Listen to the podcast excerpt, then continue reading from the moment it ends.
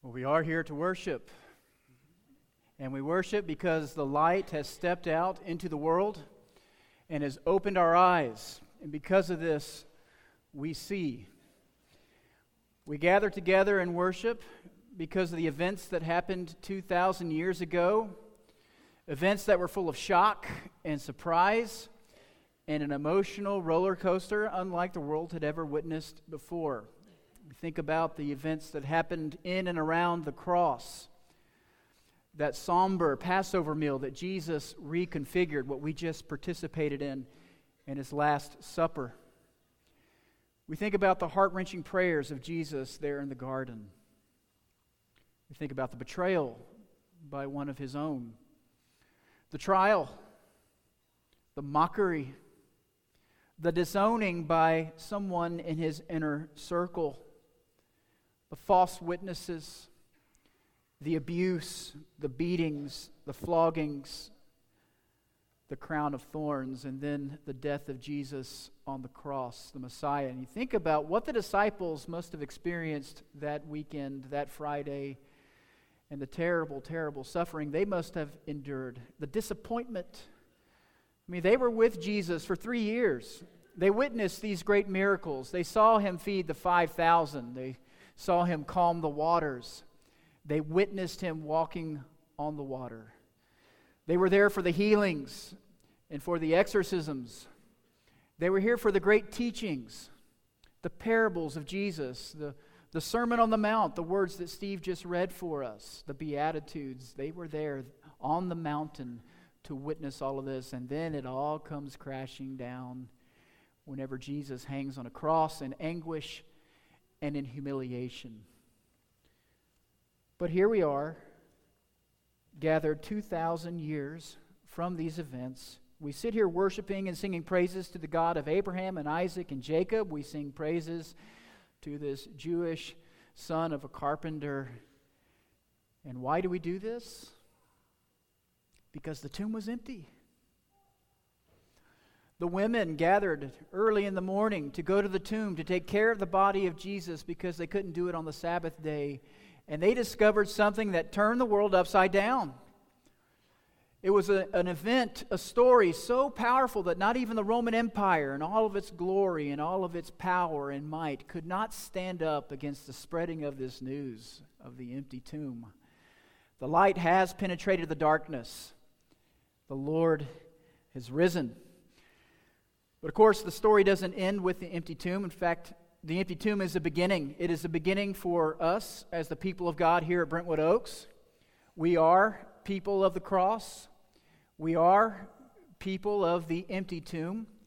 And even the disciples, the 11 disciples there on that mountain in Galilee at the end of the Gospel of Matthew, the empty tomb was a beginning for them. It was the launching of a mission, an incredible mission, a mission that we're going to read about now.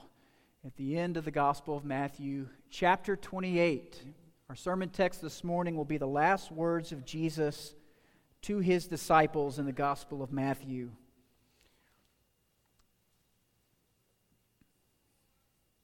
Matthew 28, beginning in verse 16. Let's hear the Word of God. Now the 11 disciples went to Galilee, to the mountain to which Jesus had directed them. And when they saw him, they worshipped him, but some doubted. And Jesus came and said to them, "All authority in heaven and on earth has been given to me. Go therefore and make disciples of all nations, baptizing them in the name of the Father and of the Son, and of the Holy Spirit, teaching them to observe all that I have commanded you. And behold, I am with you always, to the end of the age." May God bless the reading of his word. I want to invite our children to pay special attention to this story. It may be a story you know, it may be a story you don't know. And it comes from the Chronicles of Narnia. Now, for those who are not familiar with the Chronicles of Narnia, These are 7 fantasy books written by the great theologian from the 20th century, C.S. Lewis. He wrote these books in the 1950s, and they have blessed the church. They've blessed many households for generations. And essentially, these books are a colorful and playful retelling of the gospel, but set in a magical land, a land called Narnia. And there are children from our world who are pulled into this magical world, and they encounter good, and they encounter evil. And the Christ figure is portrayed in the image of a lion, which is taken from one of the names of Jesus, the Lion of Judah. In Narnia, he is the lion Aslan. He is good to the core, but he's not safe, as one character describes him. But alongside Aslan, the most memorable character is the youngest of 4 children, a little girl named Lucy. Lucy Pevensie. She is, I think, for C.S. Lewis, the epitome of a disciple. She is able to see with the eyes of faith in ways that others cannot. One story I want to share comes from the 3rd book called The Voyage of the Dawn Trader. Lucy and her brother and a cousin join up with a group of Narnians on this voyage, and they sail to the edge of the world, the edge of that magical world, Narnia. And they have a quest. Their quest is to rescue 7 lords who have disappeared. But there's one story in particular that I think is important to share, especially on a day like this, and it comes in a chapter called The Island of Voices. And this crew lands on this island, a very small island, an island that is mysterious. And in the middle of this island, there is this huge house, a mansion, if you will. And they go to investigate this house. And as they go, they hear a thumping noise. And the noise gets louder and louder. It sounds like thunder. And as it turns out, this thumping noise is a group of warriors who had been turned invisible. And they had been turned invisible by a magician, an evil magician who himself was invisible and somewhere on that island. And these invisible warriors surround Lucy and the crew, and they give them an ultimatum. Either you send Lucy to the house to reverse the curse, something that they couldn't do themselves, or these warriors would kill them. It's a pretty easy choice. Lucy agrees. And her mission is to go to that house, to the 2nd story, into a room, and find a special book that has a spell she can read that will reverse the curse. It's a spell to turn the hidden things visible. The only problem is there's an evil magician lurking in the house. So early the next morning, she says her goodbyes. And she says her goodbyes because she believes that she is going to her death. And so she begins that long walk up the stairs to the 2nd floor of this house in the middle of the island. And she begins to walk down a corridor that seems longer every step she takes. And at every creak and every little sound, she turns her head to see if the magician was there to do her harm. She finally makes it to the last room. It's a library. And in the middle of this library, there is a large book. And as she walks in, she does what I think all of us would do. She tries to slam the door behind her, but the door won't budge. It is stuck there. And so she's going to have to go to the middle of this room and read this book with her back facing an open door with an invisible magician lurking around. And of course, her heart sinks. She is full of fear. She is frozen in her tracks. She's trying to muster up the courage to take one more step, but this mission is beyond her, and she cowers. I think C.S. Lewis is truly capturing a common plight for many of us whenever we face a task that is beyond us. And really, that's a question for us to think through this morning. Has there ever been a situation, Has there ever been a task or a mission that has truly been beyond you? Have you ever faced a crisis where you had a hard time even moving, even taking one step and putting one foot in front of the other? Have you ever been frozen in fear? I don't think these feelings will be lost on the disciples here in the mountain whenever they're hearing this mission that Jesus gives them, this mission called the Great Commission. This mission to go out into a pagan world and to make disciples, to make students, if you will, of all nations in the name of Jesus. Yes, this tiny ragtag group of fishermen and tax collectors and zealots are given the mission to go and conquer the world, a world that did not want to be conquered. And let's face it, the disciples knew who they were. They had no delusions as to who they were as men, these 11 men. Jesus had a nickname for these men throughout the Gospel of Matthew. He called them little faiths. Every time you see that phrase, "Oh, ye of little faith," that's really a nickname. He calls them the little faiths. And what do we know about the little faiths? These are the ones who panicked. When they saw the waves coming up and crashing against the boat, they panicked. When they saw Jesus walking on water, they shrunk down in fear. Peter went out, but he began to sink. These are the ones who doubted that Jesus could feed the 5,000 there in the wilderness. These are the ones who couldn't stay awake with Jesus on his last night when he asked them, "Stay awake with me." They fell asleep.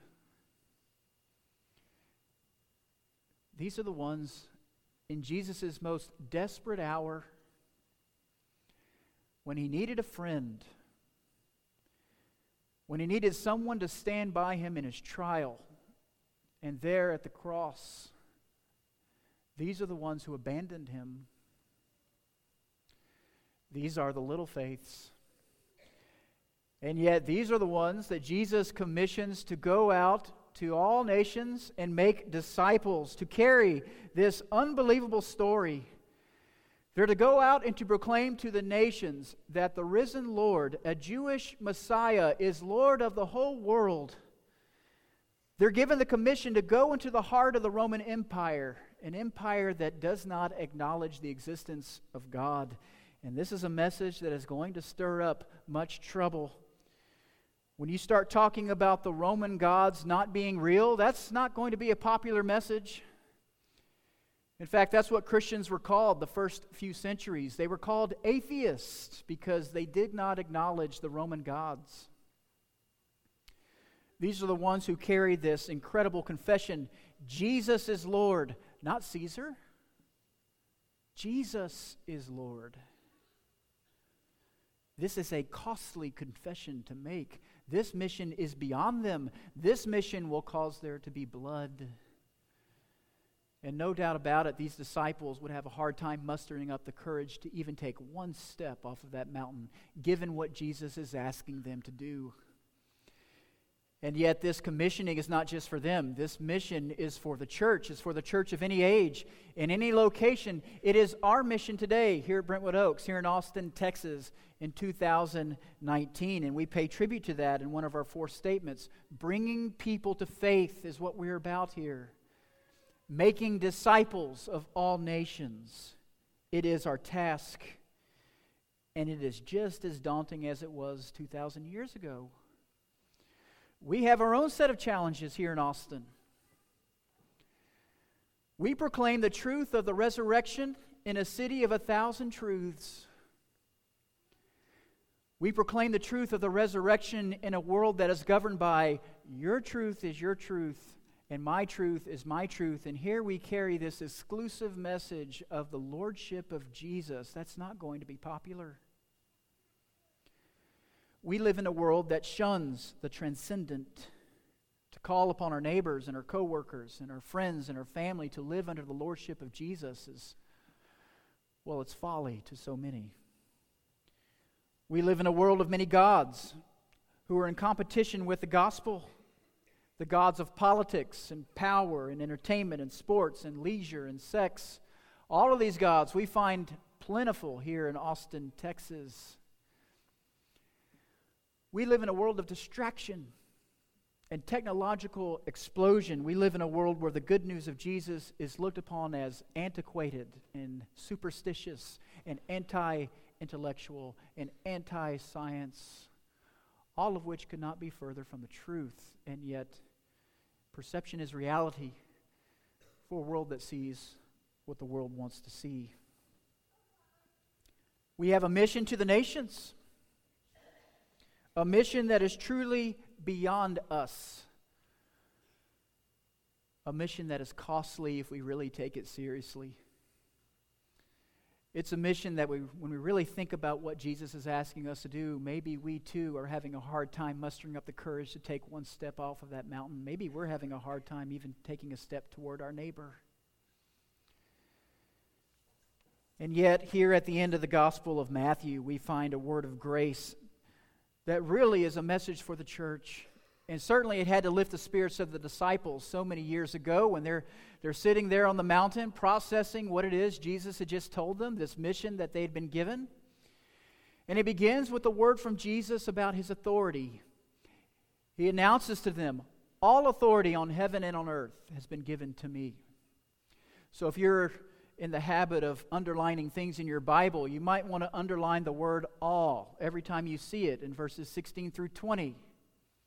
Jesus says, all authority in heaven and on earth has been given to me. And who's to argue with him? He's a dead man walking. He's conquered death. Surely his power is from another world. And so the disciples are sent out in a mission, and they carry the name of Christ, and they carry the one who has authority over those things that are visible and invisible. I think that's why Peter in Acts chapter 4 can confront that council, and the council is telling him, quit talking about this risen Lord. And Peter says, you judge for yourself. Am I to listen to you or to God? I can't help but speak about what I have seen and what I have heard. In other words, we answer to a higher authority. But it's that last word of grace I want to close with this morning. The last line in this passage. It's a word of grace that's been unfolding since the beginning of the Gospel of Matthew, and it comes in the last words of Jesus. Let's breathe these words in for a moment. Behold, I am with you always, even to the end of the age. I'm with you always. Yes, the story that began with the birth of Emmanuel, the name given to Jesus, God with us, has now come to fruition in the risen Lord. Jesus himself will be with his disciples. He will be with the church in this mission. Jesus, the risen Lord, is with them. Emmanuel, it's not just a name. Because of the empty tomb, it is a reality. God is with his people. Which brings us back to Lucy Pevensie, the little girl there in the middle of the library, the little girl frozen in fear, not wanting to carry out this mission before her, but she has to save her friends, her crew. And so she musters up enough courage to start taking a few steps toward that book in the middle of the library with full knowledge that the magician could be there at any moment. She has to complete her mission. And so she goes to the book and she begins to turn the pages, and she finally comes to the page with that spell that says, make hidden things visible. And she takes a deep breath and she reads it. And immediately she hears a noise behind her. The noise of footsteps. And she thinks, this is it. This is the end. And so she turns very slowly around to see who it could be. It's not that evil magician. There was a magician, and he wasn't as evil as he had been made out to be. She saw someone else there whenever the hidden things were made visible. She saw the great lion, Aslan, the highest of the high kings. And she rushed to him in relief and in joy, and she grabbed a hold of his mane and embraced him and said, "I'm so glad you've come." Surprised. And he looked down at her and he smiled and he said, "I was here the whole time. I was here the whole time." Brothers and sisters, there are times when the mission may seem too big. There are times when we think about what has been given to us and the task that is before us, when we realize this is beyond us. There are crises in our lives that come that would cause us to lose all hope and all fear, that would leave us frozen in our tracks if we let it. There are challenges that would cause us to shrink back. But this morning, as we celebrate the empty tomb, as we read about the risen Lord, let us hear these words again. Words of blessing. Words of hope. Words of truth. Behold, I am with you always, even to the end of the age. Our Lord Jesus is coming, but in a very real sense, our Lord Jesus is here. I wonder what we would see if the hidden things were made visible right now. Let us consider such things this morning. If you'd like to respond to the good news of the risen Lord, crucified and risen, we invite you to come as we stand and as we sing.